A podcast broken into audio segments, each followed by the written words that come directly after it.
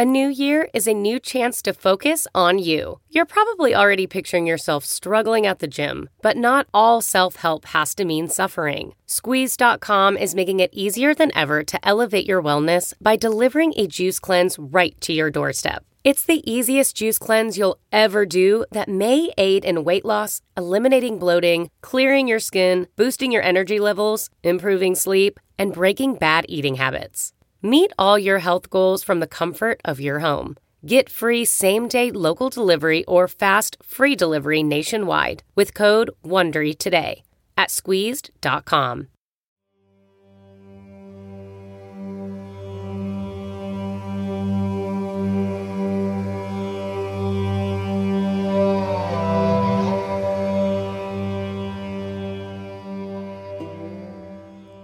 Hi, everyone. It's Raghu Marcus, your host for another Ram Dass Here and Now podcast episode. 1980, this is from. And this is different because it's uh, it's actually an interview that a scientist named Amrit, Goswami did. Amrit Goswami that he did in 1980. I don't know it must have been a radio show or something. And they talked about.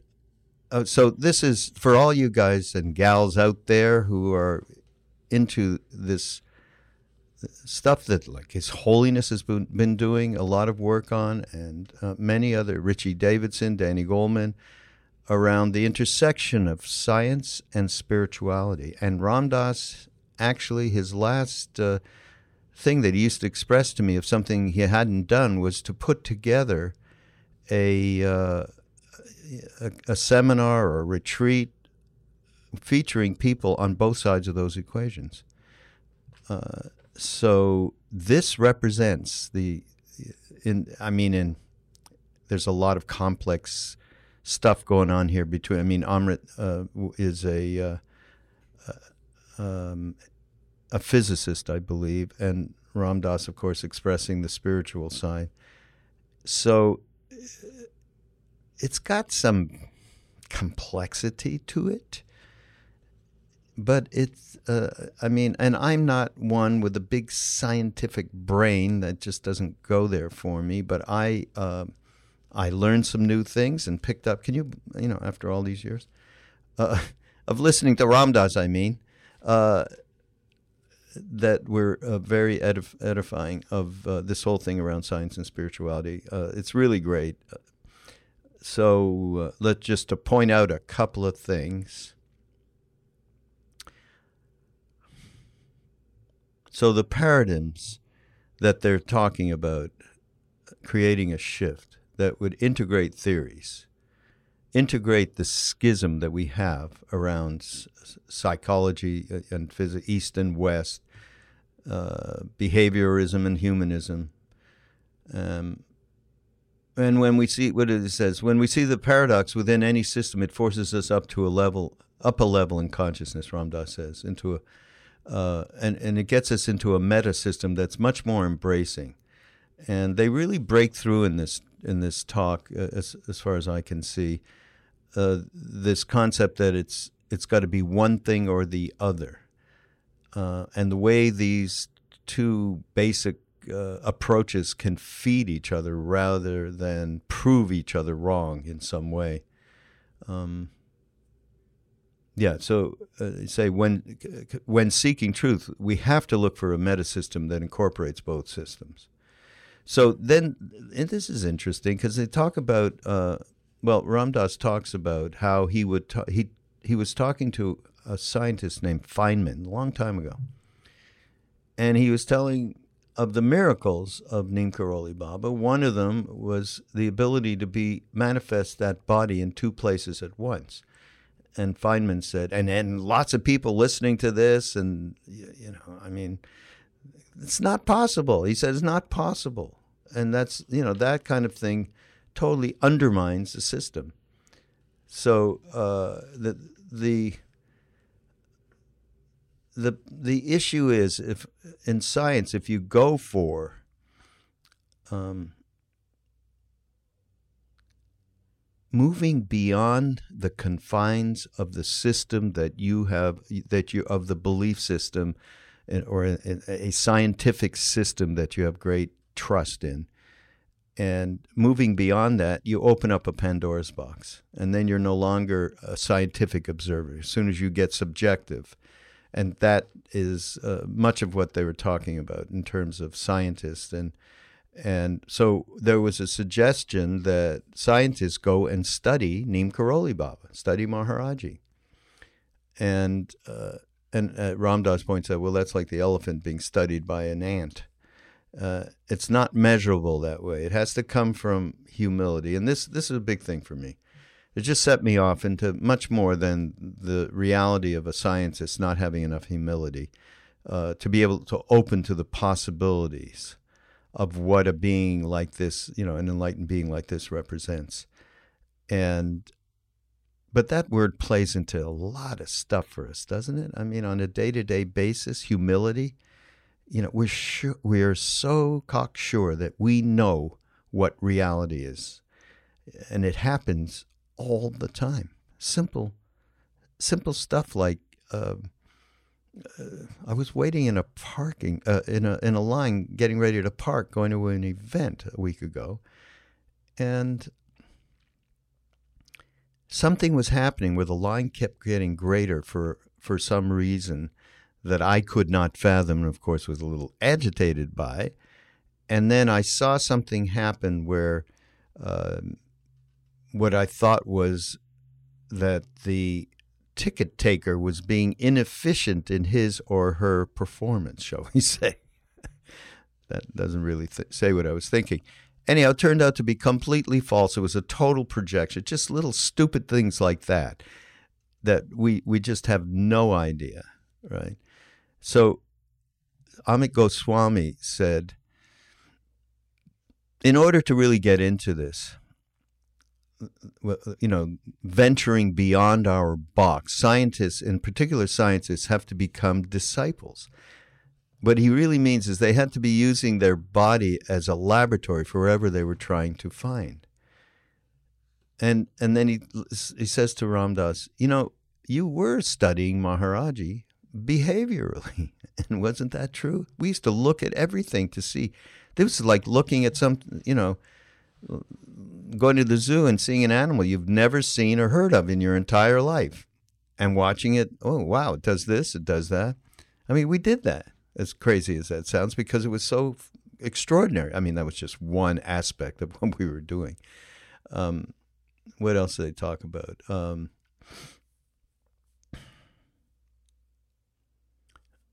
oh, this great thing around Jung and his eulogy that he did at Richard Wilhelm, who, translated the I Ching and brought it back, you know, and the, Ram Dass was saying he, yeah, he brought that back in in his knowing, and I mean not in his knowing, in his being, in his bloodstream, not in his knowing. So again, this whole thing of our dependence, you know, on our dualistic mind, uh, it has so much power. We just get sucked into it, right? And not you know and not allowing for going beyond it because it takes us out of the realm of comfort in thinking we know what reality is so um,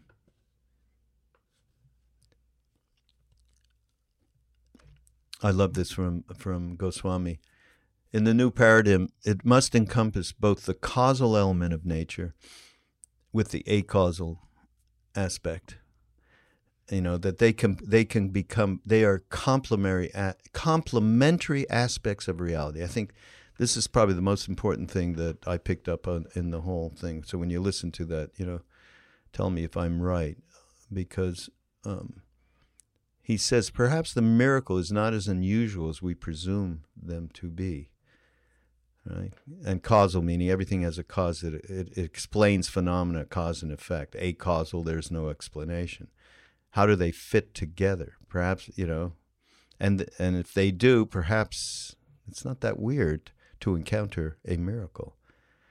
You know, um, and there's some. This guy is really smart. This Goswami guy, as well as our Ram Dass.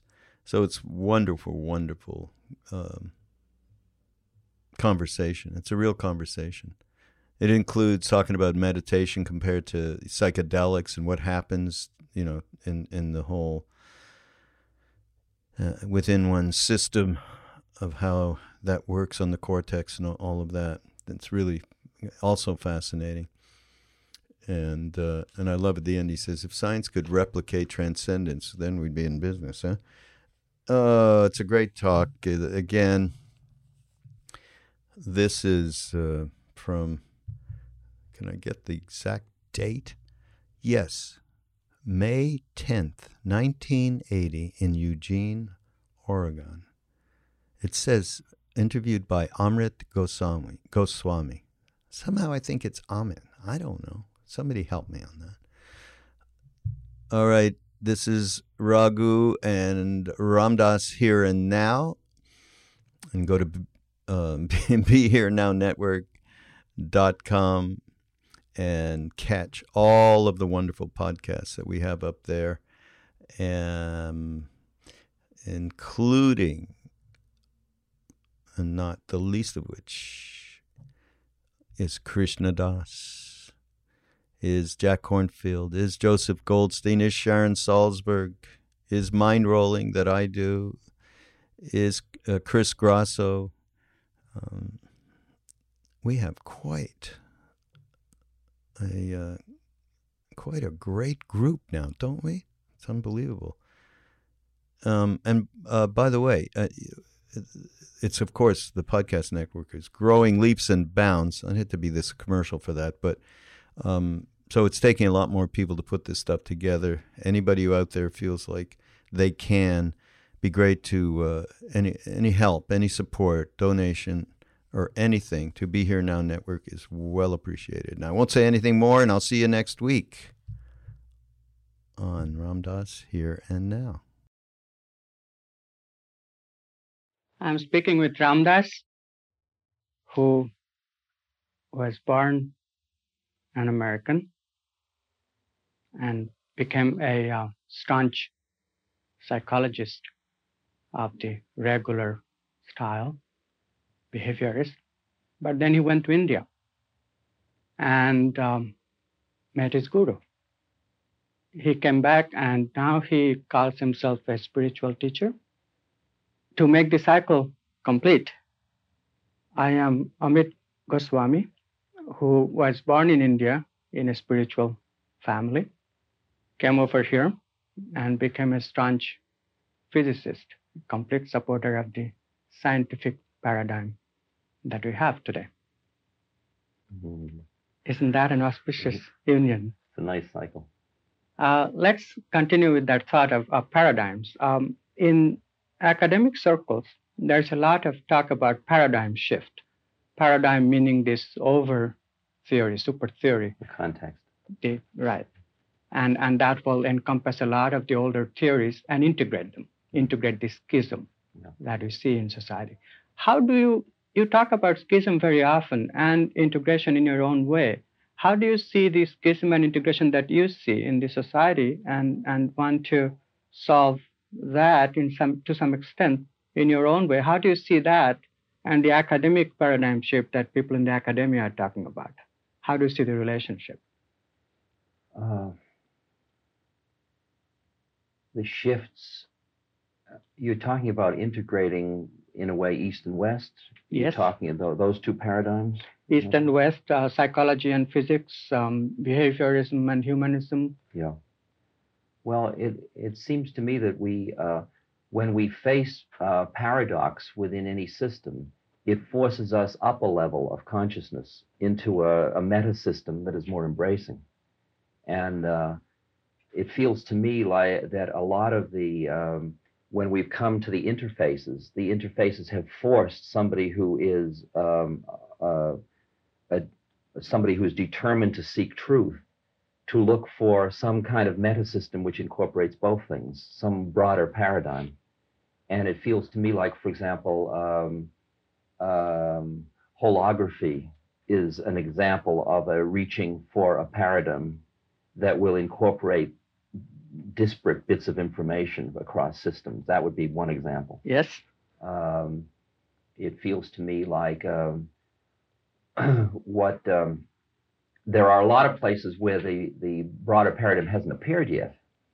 Uh, I mean, I, in your field, I, which is presumptuous of me to talk about it, but in your field, at the edge where uh, you get down into quanta of energy, and you can't decide whether they're form or not form, you're getting perilously close to uh, an Eastern model about the nature of existence.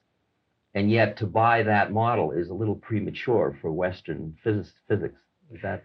Yes, uh, actually, that that that that is very close to truth. Um, we have this this quanta of energy. Sometimes we call them electrons, sometimes we call them photon, and so forth. And their behavior seems to indicate a rather mystical contact between them. Like there's a theorem now in physics which is called Bell's theorem because physicist John Bell discovered it. It has just put the entire physics arena in a sort of complete chaos yeah. because nobody understands the meaning of it, the implication of it. what is happening is that two electrons can talk to each other, figuratively speaking, at a distance.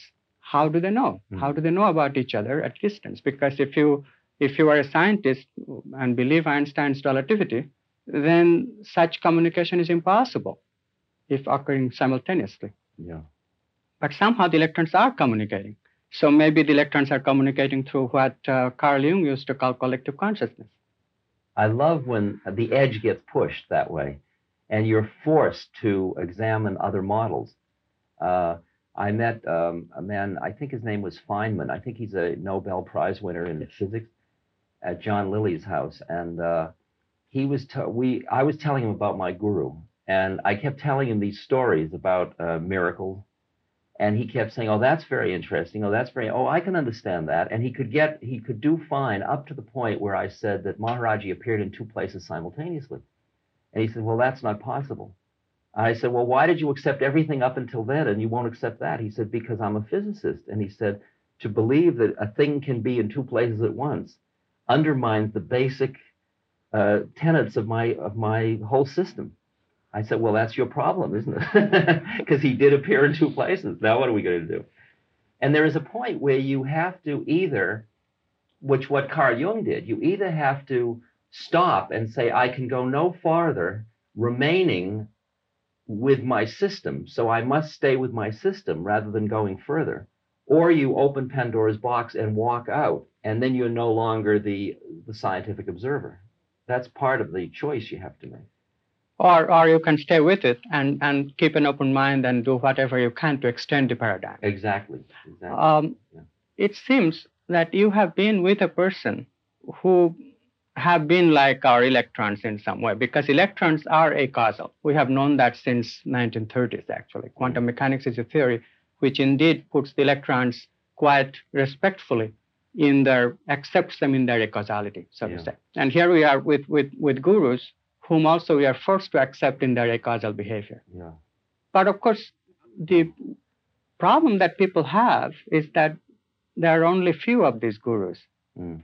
So for electrons, we can we can always plenty of them. Plenty of them. well, well, I don't know that uh, I don't know that we are ready for them anyway, or that we would know what to do about them. It's interesting. I uh, I've often been approached by, when my guru was in his body prior to 1973, I've been approached by Western scientists who have said, We would like to go and study your guru.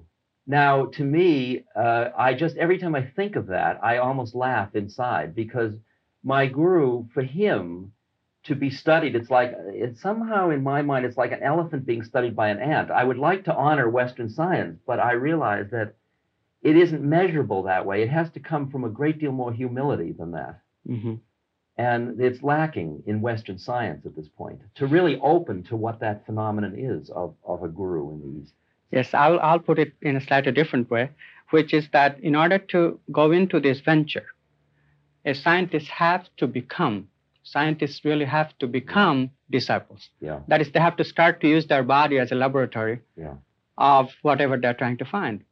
And, and in that place, probably Like if you were studying, you know, if you were a physicist or the scientist who wanted to study Maharaji, you could, right?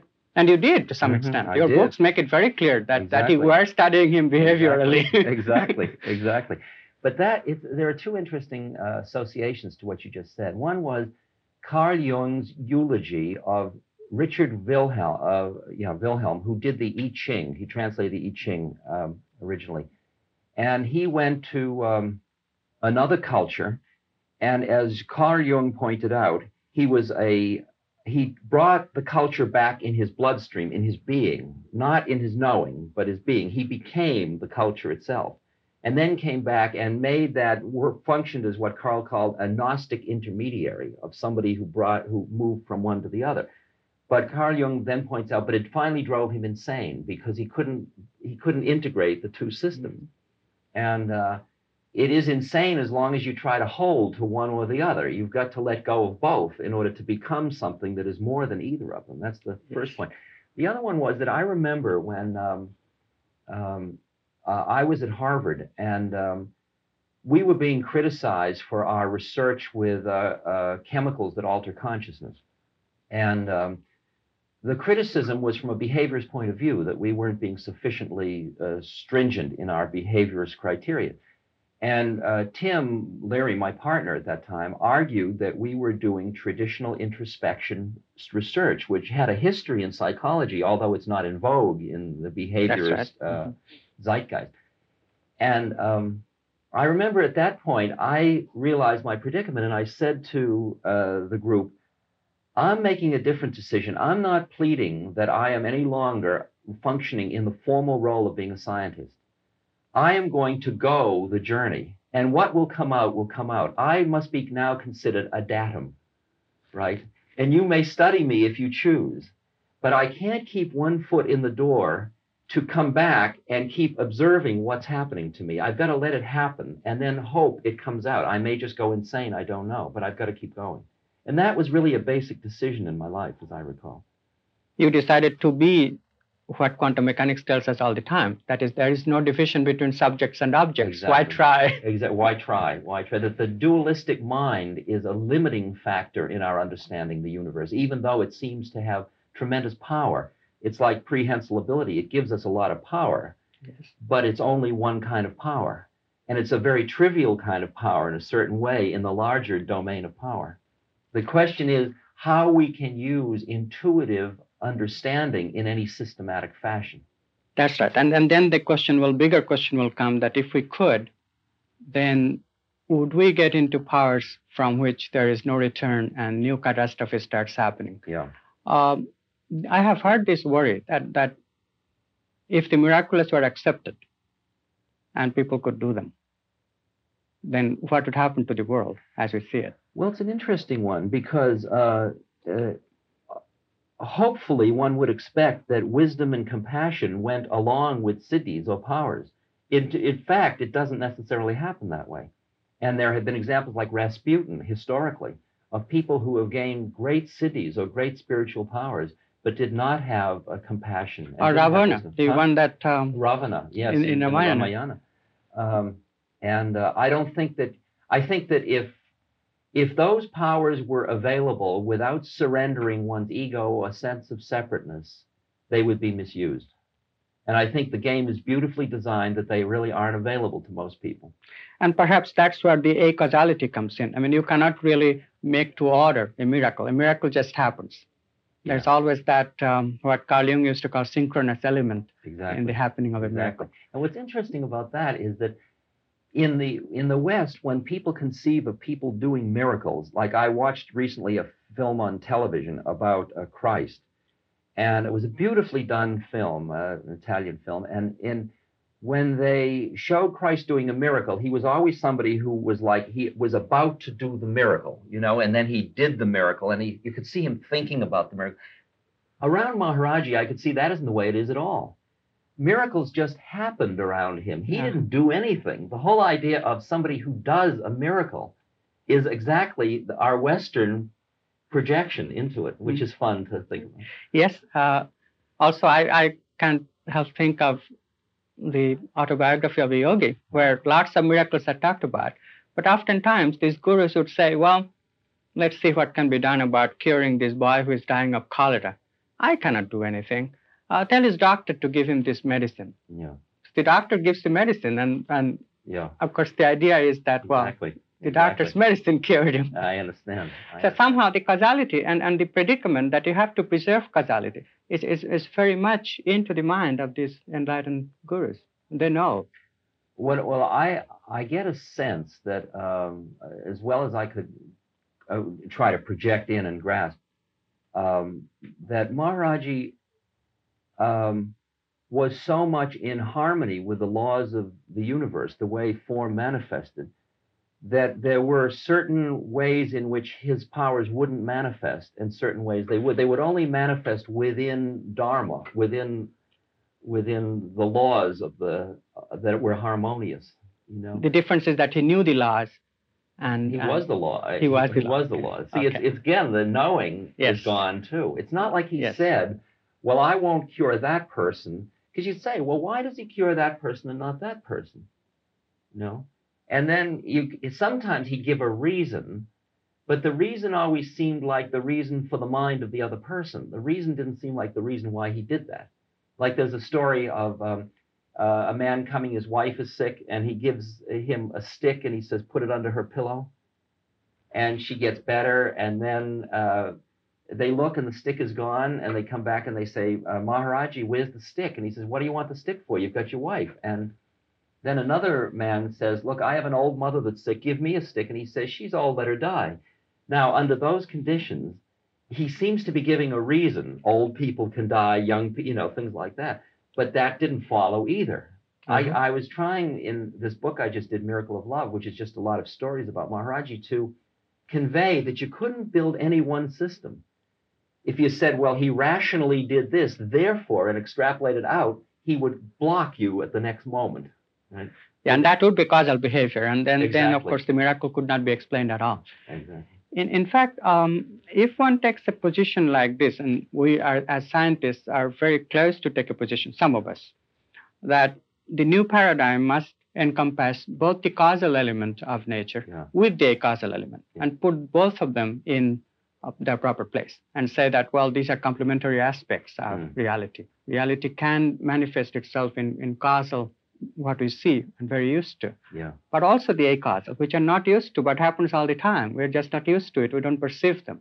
But perhaps the miracle is not as unusual as we perceive them to be. No, it, it feels to me that once you move outside in your awareness of time and space, for example, as your reference point, and then come back into time and space to look, they all seem perfectly natural within an, another form of law.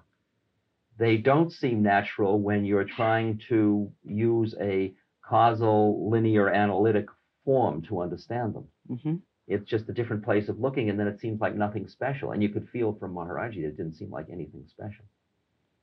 But the question is can the human intellect really handle an acausal system? Um, that is a very good question. In mathematics, they are now finding out that there are some equations which drive themselves, uh, in the sense that you do not anticipate the result. Whatever the mathematics will give you, it will give it.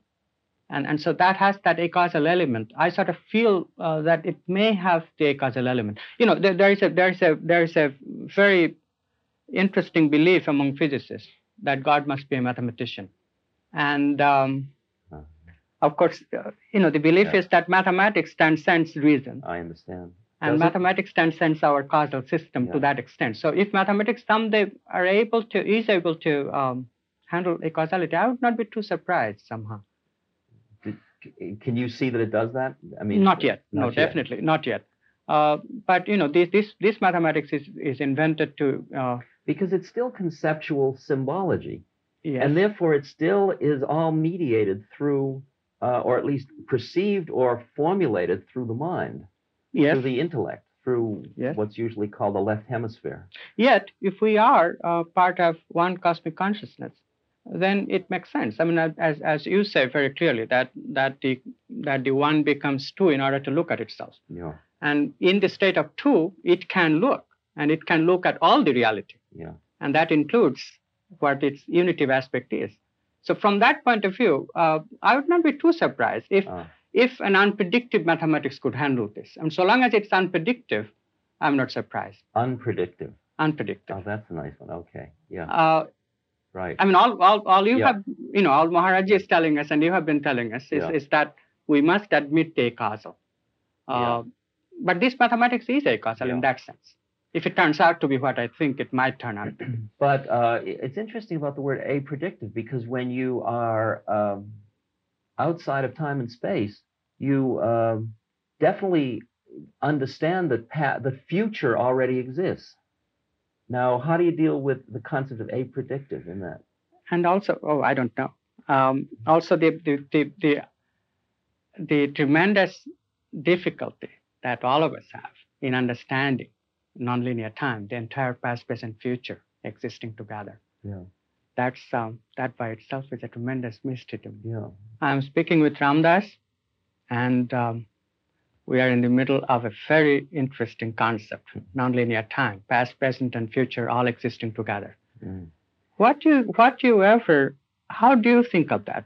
If you do you ever think of it, or just do you just experience it? It cannot be thought of. It seems like. It um, it feels as if um, like when Einstein said, "I didn't arrive at my understanding of the fundamental laws through my rational mind." It seems to me what he's describing is a transcendent state in which he moves outside of the matrix of time and space into a more gestalt perception of the universe, which has in it past, present, and future.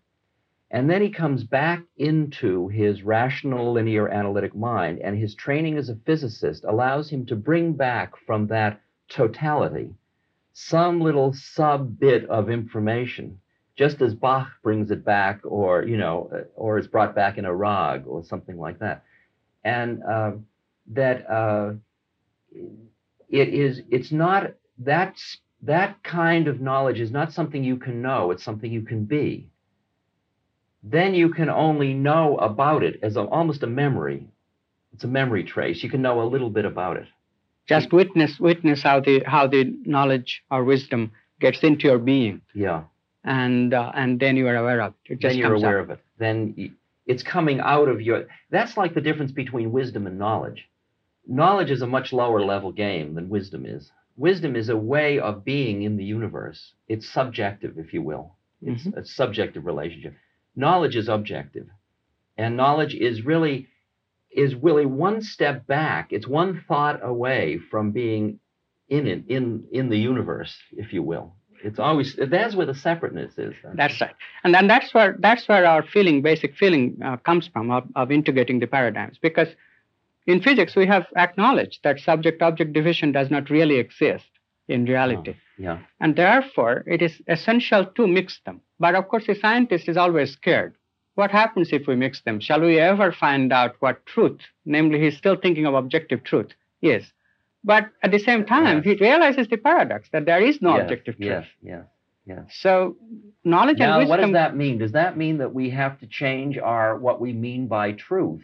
Because it seems to me that what you know with the mind is only relative truth, That's right. and that absolute truth has no form to it.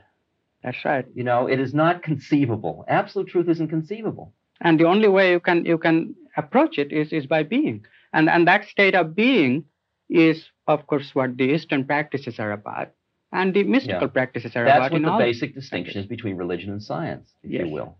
Yes. You know, that's why, like in Western religions, God is inconceivable. It's like not even you can't even say the name because you can't get to that. You can't get that close. That's right. In, in your tradition, uh, did you grow up? You, you sort of grew up with that, didn't you? I mean, Yes. that you cannot say the name of God. Yeah. I grew up in a, in a system uh, where, of course, God is everywhere, and and whatever you are saying, you are saying God. Yes. Most Hindu names Well, are God both- that's saying the same thing. It's just saying it from a different place. Yes. It's just saying it has no unique name. That's right. Because the minute you categorize it as that, it isn't that. Yeah. know? But it's interesting how there are two ways of saying the same thing. Yeah. Exactly. But both are doing doing this ritual. Both are excluding uh, the possibility of experiencing God in some extent. You know, um, this brings brings me to one one question. Um in India, the system is really very elite. the the um, spirituality bit, and people accept it. But in reality, they know that only a few people are going to be knowing God, Mm. and then they accept it, and that helps them with their karma. But they never ventured to be Yeah. it. I understand. Now, in science, of course, um, we do things very democratically. Dem- very democratically. That is, that is, if if if we have a realization, then we want it for everybody, like Mhm. electricity. Yeah.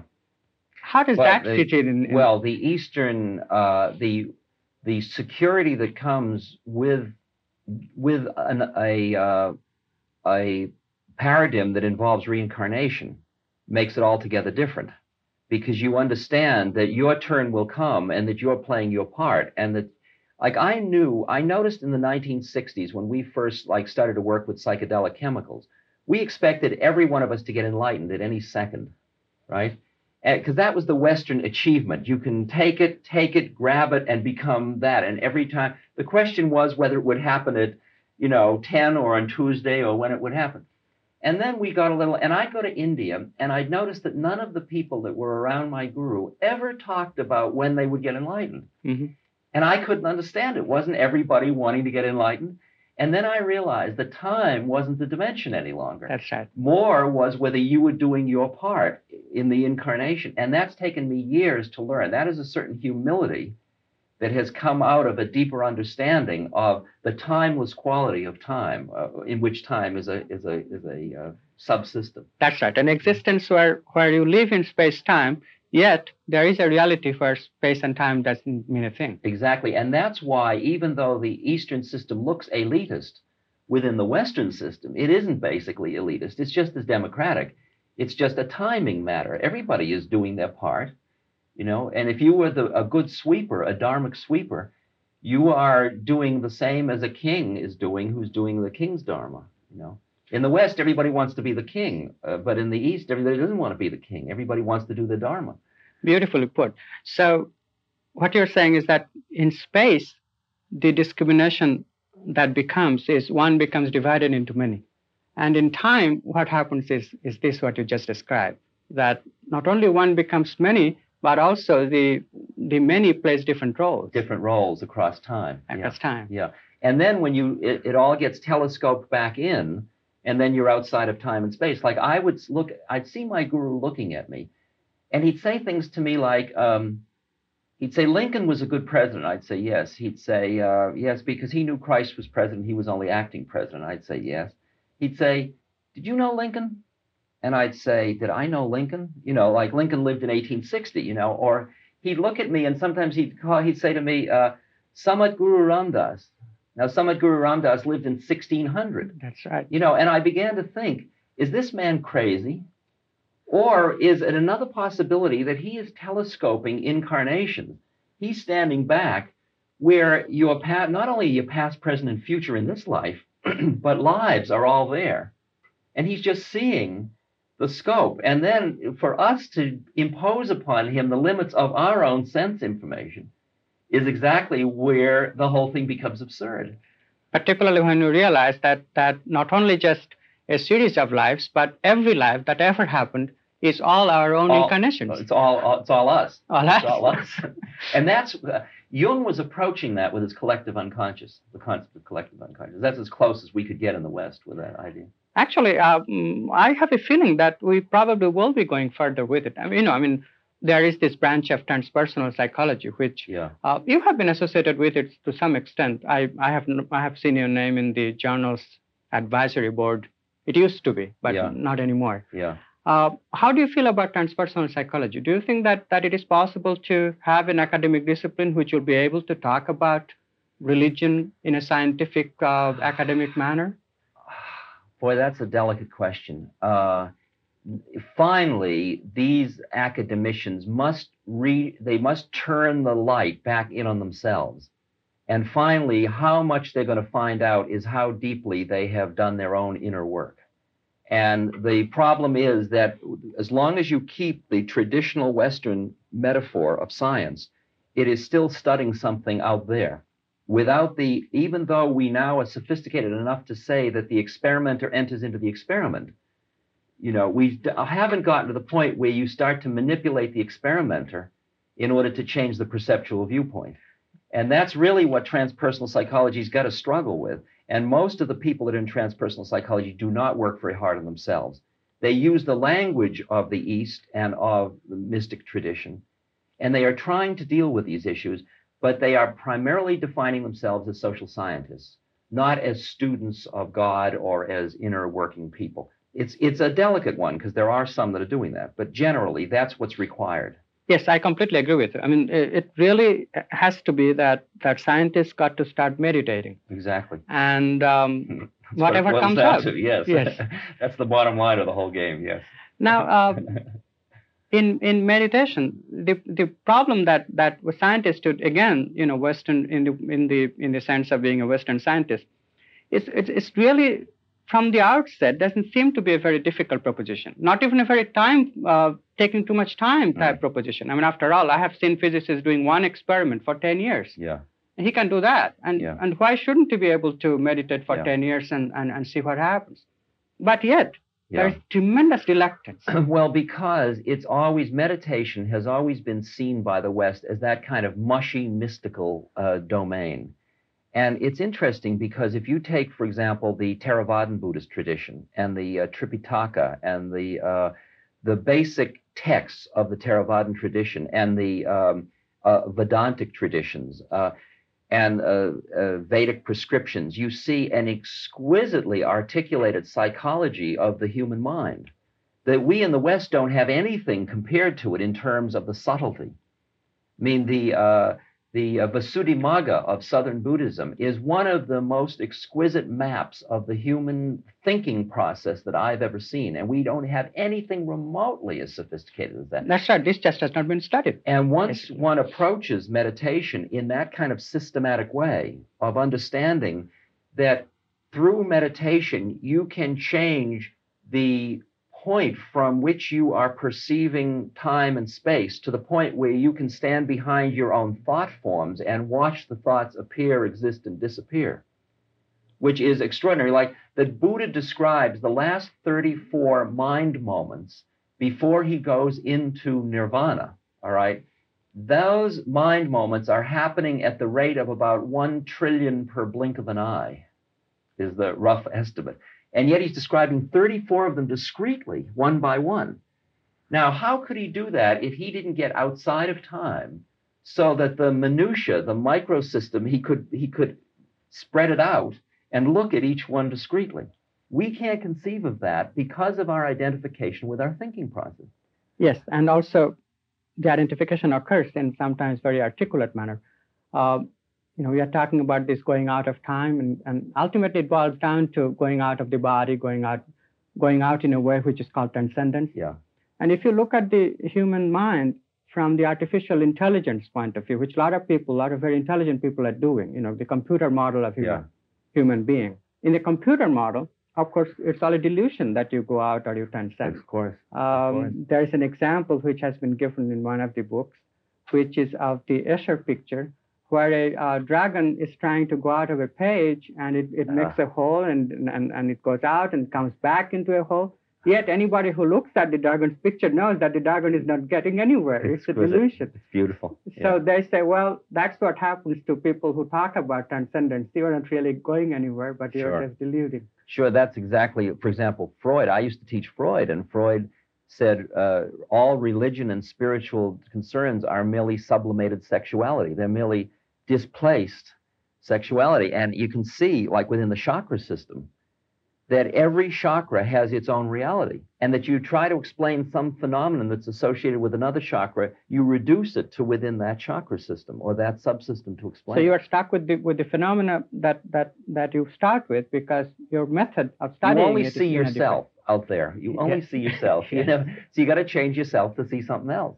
That's And that's what the Western scientist isn't quite ready to yet, buy yet. They because we are attached to our senses and our thinking mind, and those are the attachments that ultimately stop the process.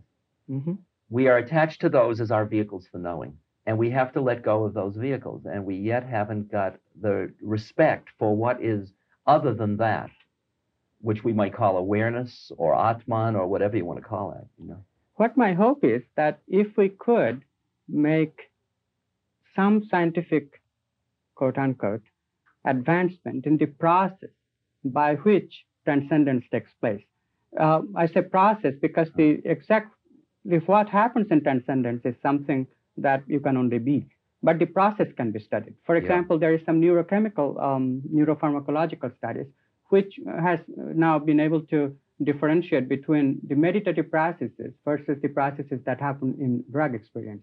For example, in um, under LSD, what happens is that the brain becomes hyper aroused because of some neurochemicals yeah, that you would synapse. Yeah, mm-hmm. that's right. Yeah, and and and and in meditation, on the other hand, the brain is hypo aroused. Uh, because of uh, again a neurochemical. Well, all the shifts in like alpha rhythms, the increase in alpha and things like that with meditation, all the bio, the uh, EEG, mm-hmm. Uh, all of it raises some interesting issues about whether these are correlates, which is always the issue about uh, measurement, whether these are correlates of the phenomenon or these are the phenomenon. Because I really am not very impressed with the fact that the brain has much to do with, with the higher meditative state. I have no doubt that these are correlates. Uh, but let me raise an interesting, uh, interesting question because you are one of the people who have experience with meditation as well as the drug. Mm. Now, the brain goes through two very different processes. That is, when you meditate, you slow down the mind to some extent. Whereas when you are into drug experience, then the mind is actually acting very fast. Mm-hmm. So perhaps this is an approach of the consciousness or ultimate consciousness that, that we talk about uh, in two different ways. Yeah. And uh, there is actually one suggestion. A man named Roland, Roland, uh, Roland Fischer, I think, has actually suggested that mm. a rupture can take place mm. from samadhi into this state of tremendous hyperarousal. Uh-huh. And another man has come very close to it, and I'll just add to it and say it, that that is the process of raising the kundalini. Uh. Now, in your experience, when when when you you have described it, I think in in um, only dance there is that suddenly your breath disappeared, and you you felt energetic. Now, this process, does that even remotely corresponds to going from a state of tranquility into a tremendously aroused state? It certainly could. It's interesting. It, it, um, most of the, uh, are you measuring the arousal in uh, biochemical terms or in electrical potential terms in the brain, or what? In both, both terms. See, because uh, the uh, the subjective psychological experience with uh, with psychotropic with chemicals that alter consciousness like LSD is a um, speeding up of thought process in the initial stages until it gets to a point where it breaks. There's a almost a discontinu there's a discontinuous moment. And then you enter into a space in which it's a cosmic awareness in which there's no thought anymore. In the early stages which is might be what's measured most of the time there is an agitation until you break out of it's a breaking out of something. And you have felt that break. I mean, yes. break was oh, what I, I felt that about. discontinu- continuity every time that has happened. It gets very subtle, but I can still experience it. How about coming from samadhi into kundalini? Was that the same kind of break? Now, um, the kundalini felt very much more um, i guess i would i had much more of an energy metaphor rather than a thought metaphor about the kundalini. Use your you own see? metaphor please. Huh? Use your own metaphor. Because what i well what i experienced was the cessation of breath and the quieting of the mind and the quieting of the mind and the quieting of the mind. And then this incredible force starts at the base of the spine which is just a force that isn't it isn't a human force, it's just a vast force. And it consumes everything into itself, is what I experienced. Now, the thoughts that go along with that, see, the exquisite part about that whole particular yoga of uh, uh hatha yoga, of, um, of um, pranayam, is that for that process to continue, you have to keep your mind fixed at a certain point. The minute you start to think about what's happening, you immediately stops so that uh, my awareness at that time was very little connected with anything that was going on other than just keeping my awareness at the bottom of my spine. It's only in memory that I remember this vast emotion, you know. I'd love to deal with the situation. I don't feel we're dealing with it, uh, you know, exactly enough yet. Well, I don't know if I have the picture exact exactly enough yet. Yeah. Uh, but but what I feel is that these things can be valuable tools for, for seeing the differences, Yeah. how we approach uh, the ultimate consciousness, if we do, in from, from two different poles. Uh, from from samadhi, which has been a very different practice, Yeah. and uh, drug experiences, which really are very you could different. just say that both of them just break one out of one set uh, Mhm. about reality. Yes, actually, in physics, you know, we call it phase transition, Yeah. but that's just a different name. It I is a understand. breaking it's out, a breaking of set. yeah. and it's a discontinuous. Yeah, uh, Exactly. E- And you can come at it either way, either through too much or too little. Uh, let's talk about yourself a little bit, because I think that you um, put all this in some perspective. You, you played a very important role at just the right time. I'll, I'll tell you a personal um, anecdote. I was teaching a class on um, time and Einstein's relativity. Hmm. And then I was going over these concepts of how you define the here now point, and I was doing something which is rather mathematical and um, interesting geometrically, a thing called light cone. And I was putting in the center of it, I was putting the here now point. I was saying that, well, that's where it all is. And then here's the past and here's the future. And then I went away from that a little bit and talked about nonlinear concepts of time too. Uh, at the end of the class, a student came to me and said, What is this here now point? So I tried to answer this way. I quoted T.S. Eliot, still point, but finally I didn't get anywhere. Then finally I said, Look, there is a guy named Ram Dass who has written a book, Be Here Now. Read that. Maybe you'll get somewhere with it. That's lovely. So you started that in America. Do you see that? That do you feel that that, that was your role? That, that to to just do that uh, at that time of the time, time of the events? You know, it's hard to know. Uh, it's hard to because history so much means his story. It's sort of the story that somebody projects backwards, and you can write it a dozen different ways. It felt to me like um, Maharaji was that was Maharaji's grace that was doing that, because um, that book, Be Here Now, which uh, which really millions of people have been touched by in that kind of realm of consciousness about shifting their perspective about time. Um, that came out of, as far as I can understand it, really one blessing out of his, uh, one thought form out of him. When in India he said, uh, uh, one of Haridas came to me one day and he said, Maharaj, he wrote on a slate, Maharaj, just sent his blessings for your book. And I said, What book? He said, Whatever book you're writing. I said, I'm not writing any book. And that book turned out to be Be Here Now. And um, it feels to me like it was it, interesting. It almost served as a Bible a, in the 60s for a certain kind of spiritual group, a, a subgroup. Uh, I feel very little personal identity with it. I feel very much like I was just a middleman for something to happen in that. You know, very much less personal. I think it did play an interesting role. I think that that and a lot of other books with it. I mean, it's presumptuous to think that any one book did anything. Um, plus television and transportation and our changes in mobility and our changes. There was it was so overdetermined. The rock and roll movement, all of this, had the effect of changing our social psychological domain about time and space into relative time and space in the same way that Einstein did to Newton. you know. hmm Yes, and and it was a beautiful transformation. It was a total transformation to a new awareness. Yeah, right exactly. there. Exactly. We saw, we we had the opportunity to see a shift in in human awareness you know, Yes. on a large scale.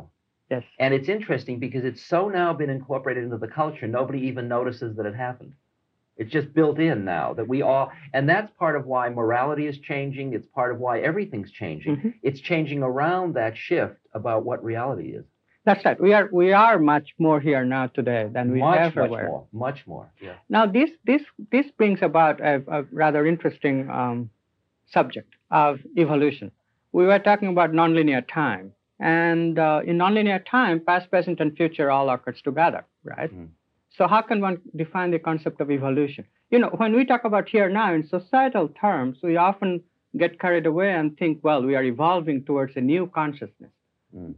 Yet, I find something inherently disturbing in thinking about evolution because everything is happening always already Evolution is as much an illusion as anything else. precisely. And it's within the illusion, it's like a greater illusion within the elusive system, the illusory system, that there is movement from a point to another point or something's happening. And within the something's happening, you can get into vaster and vaster what I call astral melodrama, which has in it evolution. And finally, at the ultimate point of evolution, you realize nothing happened. You know, and that the the ultimate final point is the awakening out of the dream of Maya or the dream of. of uh, Mhm. So in that sense, evolution never never really happens. Actually, I'd be a little more specific. Uh, in fact, uh, you know, very great thinkers like Sri Aurobindo or um, de Chardin, yeah. um, science fiction writer Arthur C. Clarke, they all somehow conceptualize this collective nirvana of everybody in the Yeah. universe all together, melting into one part of Mhm. uh, great ultimate consciousness. Yeah. Well, that already is somewhere. It's just that we are busy being our storyline, so we aren't fully in it. But that's who we all already are. That's the we all already are the Buddha or the Buddha mind or the Christ consciousness. But that is not the end of something. I mean, there is no end and There's there is no no end. beginning. There's no end, and there's no, even the concept of end and beginning is a hype. Right. This podcast is brought to you by the Love Serve Remember Foundation and RamDass.org. We appreciate you listening and we appreciate all the support that you've given us. Please continue that support and donate at ramdass.org. We can then continue to share what Ram Dass has been sharing for all of these years. Thank you.